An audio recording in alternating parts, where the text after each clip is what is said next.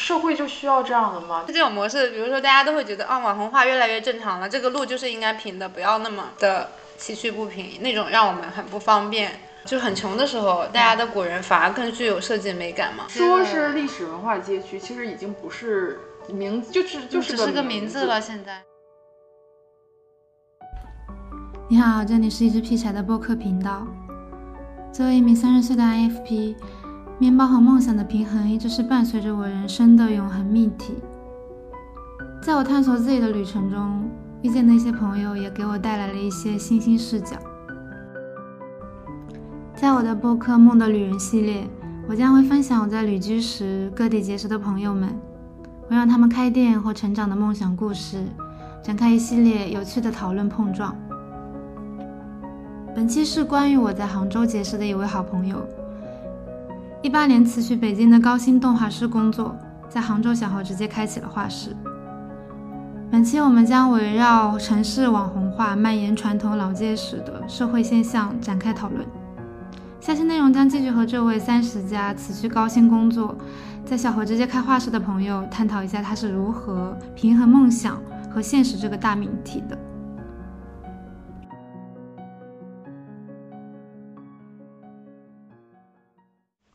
刚刚过来的时候，我就在想说找一些原住民的房间嘛，然后我发现我去那个巷子里面以后，我以为是住着原来的人，结果那些巷子已经变成了一些玻璃的。对，之前那个巷子里还有还有一些呢。完了，后来不是小河这边建公园了嘛？陆陆续续那个巷子里啊，也全都搬出去了。住家 住家就旁边这个，只有一家在这边住着。对对对，我我知道的就只有这一家。完了，再就那个麻将馆儿。那麻将馆是因为之前开麻将，现在不让开了。然后他也反正是当地原住民，我知道现在就就有的原住民就这俩，里边可能有个一家两家的。那条街以前。住的当地的也挺多，现在全都空出来了。那条街我去年来的时候就吃那个面馆的时候，我感觉你们还给我指了几家。嗯。然后今年那个面馆已经变样之后，那几家好像也不见了。那几家有开书店的，然后自从公园来了之后，又又变成什么，是喝茶呀，还是小酒馆啊什么之类的，反正里边的连巷子里边都开了。像我们装修是，你这个门脸啊。不能敲掉原来的木头啊什么之类的，就你看对面不是现在开咖啡店吗？嗯。之前上一个户主的时候，他们要求装修，你这个门脸不能动的，你要保留我这个原来的这个老房子这个木头啊什么样子。但是自从那边的十四号他开了那个茶馆之后，他把那个门脸全都敲掉了，变成全玻璃的嘛。这边物业也就允许他们了，把所有的门脸全都敲掉了。以前我们是不让动的。嗯。他那个就完全全都改掉了，以前那些木窗都没了嘛。虽然它现在也是木窗，但是它现在这木窗不就变得现代一点了吗？统一化过的木窗。对，已经不像以前的那种。没有办法去保留以前那种，就很穷的时候，大家的古人反而更具有设计美感嘛。嗯。现在慢慢的都是要往统一化，跟就前苏联的时候学习。但其实我之前看了一本杂志，就是说前苏联九十年代还是二。零年之后，嗯，就已经开始意识到这个问题，有很多人慢慢的把那些古老的门牌不要统一化的，对，又把它弄出来了。不知道是是因为社会就需要这样的吗？就大家已已经是这种模式，比如说大家都会觉得啊，网红化越来越正常了，这个路就是应该平的，不要那么的崎岖不平，那种让我们很不方便、很落后，或者是觉得怎么样的时候，那他就会接受这种无形的改变。挺难过的，就看着就是我一年来的变化就这么大哦。嗯，这不过你来这一年看到的变化这么大啊，它是有原因的。我觉得跟亚运会有关。对，前两天把中国茶也给申遗了。那中国茶，杭州的西湖龙井不也很有代表性吗？中国传统制茶技艺以及其相关习俗申遗成功。因为我最近也在看视频嘛，城市网红化的那个是一个哲学家，嗯，他也在讨论一些这种东西嘛，然后听了还蛮多的，然后今天又看到这个现象以后，就会觉得哇，就是那个小河那边那个笛子，嗯，音乐搞音乐那家是来的最早的，我不知道他是比我早多长时间，但我知道这个小河水彩画这边他是比我早半年，他是一月份好像过来的，然后我是八月份过来的，就一八18年的时候一八年的。一军对面是呃一九年一月份来的，然后到签了三年合同，应该是二一年吧，啊二一年走的。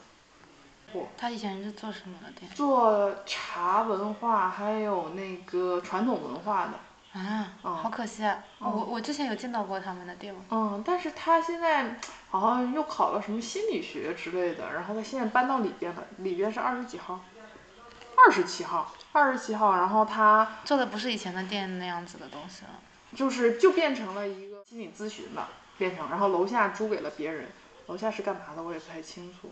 反正他就要了很小的一部分楼上，变成他的一个咨询办公室一样的地方。然后他现在是在各个社区，好像就是余杭那边社区街道会开展一些就是那叫什么老年大学的一些项目。然后再就是最前面那个，呃，上到巷子里边，然后一下台阶那个。左手啊，下台阶这么左手那边，反正就是现在是开一个类似于像小画室、小画室还是什么的那那家，以前是个皮具店。皮具店。对，就是做皮具的。我这个钱包还是在他那儿买的呢。哎。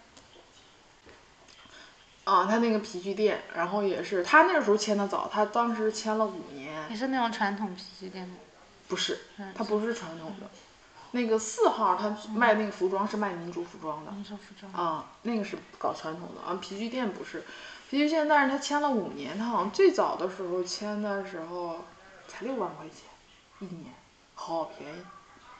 嗯，然后到期了也是涨价，房屋房屋涨。那你这签了多少年？我这三年三年一千。三年三年一千。嗯，但是也。它会给你涨价，涨涨了一点。对，每百分每年百分之五往上涨，嗯，就这样。再加上对面有很多咖啡店都开开成那种餐饮类的嘛，就甜品啊什么之类的，他们可能赚钱会比我们做文化类的要好赚钱。但是你们跟他们一样是要一起涨。对，它涨肯定就因为这边的那个房价，就等于说这一个地段就变成啊，他们水涨船高就是。他们挣的多了，然后呢，那房租自然而然房东也会往上抬，然后房东和房东之间其实也认识的，做这文化类的人都退出了呢，因为赚不到钱。文化类呢，你这做个三年五年能把这个东西回本都不错了，嗯，很难很难的。你像服装店，他们这些都搬走了，是为什么呀？就是因为这块房价高比较高，他们不如上到普通的那种地方去，去房价比较低的。然后，而且现在网络也这么发达，可以在网络上去卖，卖这些东西。嗯，对，就是那种传统服装业的对对对，它不需要一个门面，完了在这儿。嗯，这边以前他之所以来这儿干，就是他没有变成比较网红店啊之类的，还而且这种门牌面啊都是比较传统的嘛，类似于像个人工作室一样的感觉。你看现在哪有几家个人工作室呢？没有了。完了，早期那边这个皮具店，其实它是一个建筑，建筑所吧，就是可能自己接项目这种。完了，现在也不干了，也是没有必要在这个景点里边去 做一个事情。对，做设计，建筑设计里边还有一两家好像是个人的那个怎么说建筑工作室，嗯，然后还在做，然后现在。最前面那个大玻璃门的那个个人什么叫，有个人名的那个什么设计工作室，那个早期你知道最早最早是干嘛的吗？里边是卖蛋卷的，哦，就卖那种小蛋卷，然后后来也是可能经营不下去了，然后就被这个设计所可能租下来了吧，然后就干设计所了。我之前在网上也看见有那种老奶奶手推着自己手手工做的蛋卷啊，什么中式糕点啊，然后在那里卖。但是其实大家现在就是更乐于去消费那些还是被包装化的那些新式的糕点什么的。对，那基本上就是这样。我觉得他这样会把就像还坚持在，比如说你们，嗯，就是大家在坚持在这里的人，就是慢慢的都会走，都会走掉吧。对，然后这个地方变得就。就已经，嗯，老说是历史文化街区，其实已经不是名就是就是只是个名字了，现在对慢慢的已经。我感觉很像什么，就是早期杭州的河坊街。那个时候就是迈出商业化那一步的河坊街，跟现在的估计又肯定又是不一样的。现在就就是我不知道，我已经很久很久没有去河坊街了。我也没有去，我我一次都没去过。我不知道它长什么样子。它对面的那条巷子，我之前跟那个袁阿姨去喝咖啡的那家店，我们两个当时是因为它橘色的那个装饰进去的嘛，嗯然后结果今天去上一次去看的时候，它外面就已经挂上一些，嗯，就比较 比较奇怪的小灯，饰品饰品一样的的了。然后今天去看，它已经挂上了那个想你的风吹向杭州那个嗯 那个那个路标已经挂上去了。嗯我昨天正好跟我朋友在讲小孩的教育的问题嘛，嗯然后他在说能不能就是小孩子自己教，我觉得他就是自己已经是一个非常成熟，或者是就像艺术家某一方面就很成熟的时候，去比如说小学的时候不让他去上小学，就是自己去教，或者是带他去看看更多的世界的地方。有啊，现在这种模式，有，现在杭州有。嗯我之前认识一小批就阿里巴巴的，就里面的程序员，他们可能就是，呃，文化程度比较高，他们不把他们自己小孩子啊送到先放养。哎，送到学校，他们可能是到了初中或者高中，但是他们这种初高中呢，他们他们为什么要自己教呢？他们完全不受国内的这种教育体制框架框架去，他们考高中或者是考初中，他们直接考国外的学校，所以说他们才把孩子留在他们自己身边。就之前我认识的一个，那是我去杭州的那边儿不有一个图书馆叫佛学院图书馆，然后在那边练字，然后正好，呃，等于说像桌友一样的啊，他他们家有两个孩子，然后他们家两个孩子就没有上小学。也就是不在这个幼环境下上小学和幼儿园，完全都是他自己教。就他们有一帮家长，就是各自擅长什么，有的擅长语文，有的擅长数学啊、英语啊这种。然后他们自己组建了一个类似于私塾一类的这种班，然后呃也教他们写书法，也教他们画画。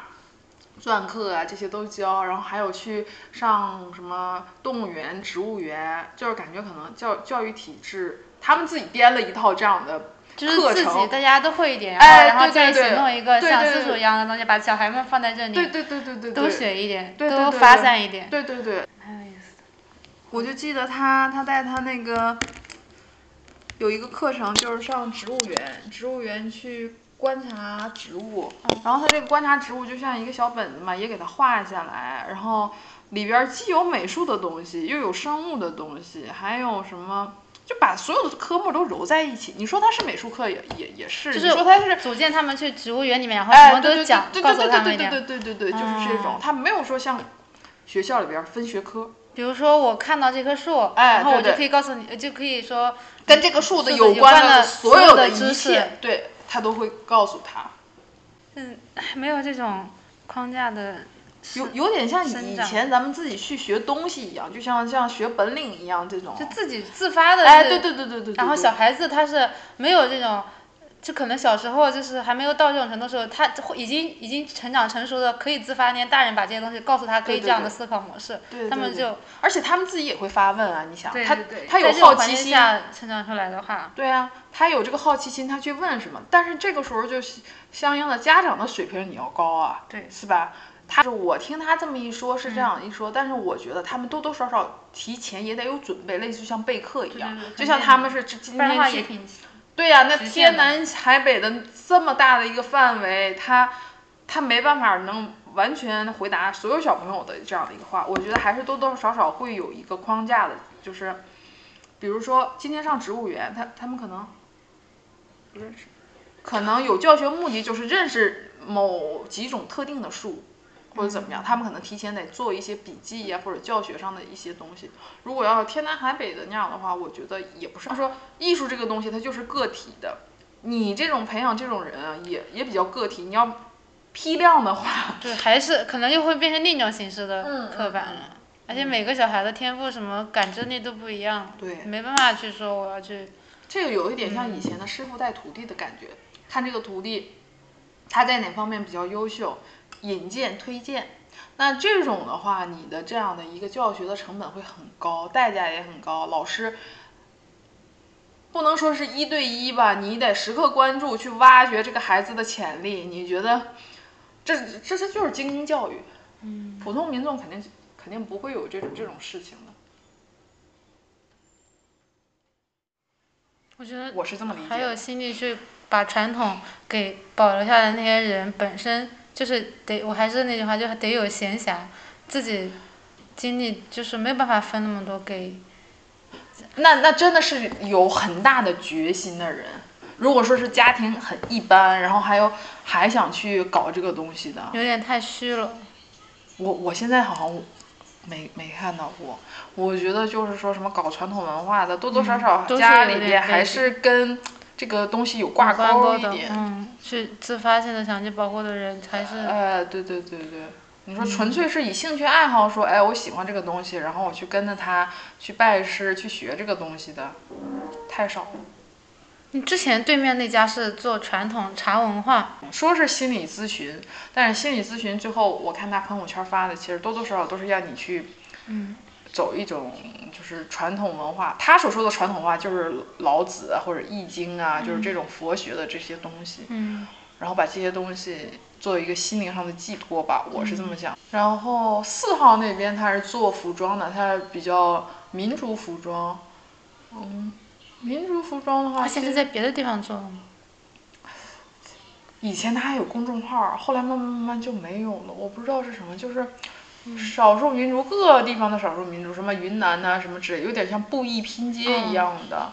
然后他之前还参展来着，就有那种服装展，或者是那种服装，呃，什么市市呃不是叫什么西湖什么艺术艺术博览会啊，什么这种，反正只要跟这个传统文化相关的，他还去参加一些展览、然后服装秀他也去参加过几次，就一八年那个时候，疫情之前，我说的这些都是疫情之前的事儿。嗯，然后他也在网上有网店会卖，但是后来慢慢慢慢啊，他之前是在微信上的公众号去卖，然后也有拍照片什么之类的，后来慢慢慢慢就消失掉了，没有了，也不，好像公众号也不再运营了，然后可能不做这个事情了。有可能，他所有的那些衣服啊都是手工刺绣，嗯，那绣上有花儿啊什么之类的，他自己是喜欢对传他统服饰。他应该是喜欢传统服饰，然后他好像是考了一个色彩心理学嗯这方面的一个资格证，然后他之前还说，就是每个人喜欢色彩啊，什么样的色彩啊，穿衣搭配啊，其实跟这个人的内心世界什么多多少少都有关的，哎，多多少少说了一方面这些的东西，我们也没太多聊过，反正大概就。就是这样的，他做的还相对来说就比较像传统文化呀、民族工艺啊这一块儿，哦，嗯嗯，就比较有特点。那他现在也不知道去哪儿了有点可惜。他，我昨天看到一篇人物那个杂志的采访，就讲浙江有一个老奶奶已经九十岁了，但她还债还了大半辈子，八十多岁，二零年才还完债的嘛。嗯。她之前是做那个传统的，开始是学医的，然后后面开始做。